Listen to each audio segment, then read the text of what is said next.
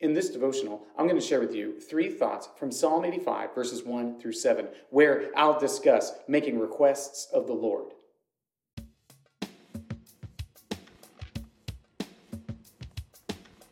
Psalm 85, verses 1 through 7 says, Lord, you were favorable to your land. You restored the fortunes of Jacob.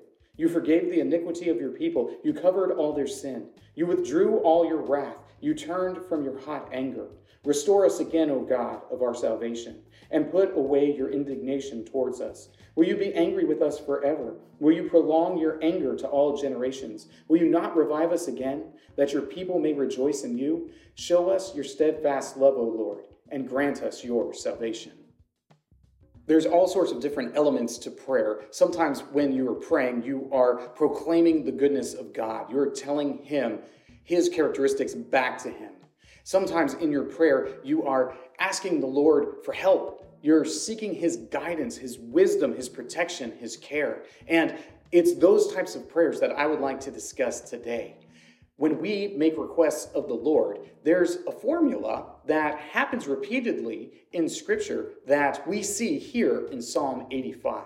So here are three thoughts from Psalm 85, verses 1 through 7, discussing making requests of the Lord.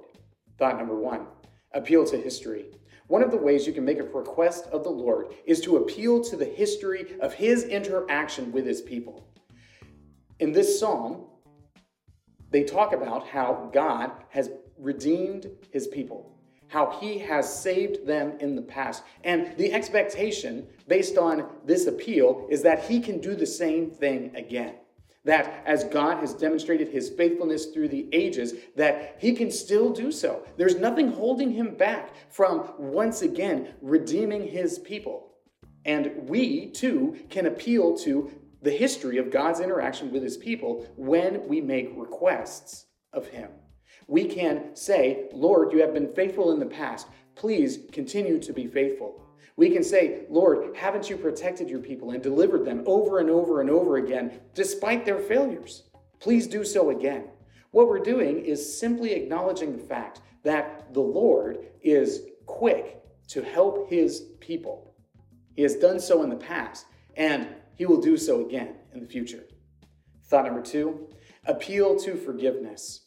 Not only has the Lord redeemed his people in the past, but he has forgiven his people in the past. In fact, the history of Israel is a history of the Lord's forgiveness, that they have rebelled against him, and he has forgiven them and brought them back into fellowship with him. That he's faithful to his covenant even when they are not. That means that we can appeal to the Lord's tendency to forgiveness when we're making requests of him we can point out the fact that the Lord is so very often apt to forgive his people. That as they repent, the Lord grants them grace and mercy. Such a beautiful characteristic of the God of the Bible, that he is apt to forgive even when his people have been rebellious against him.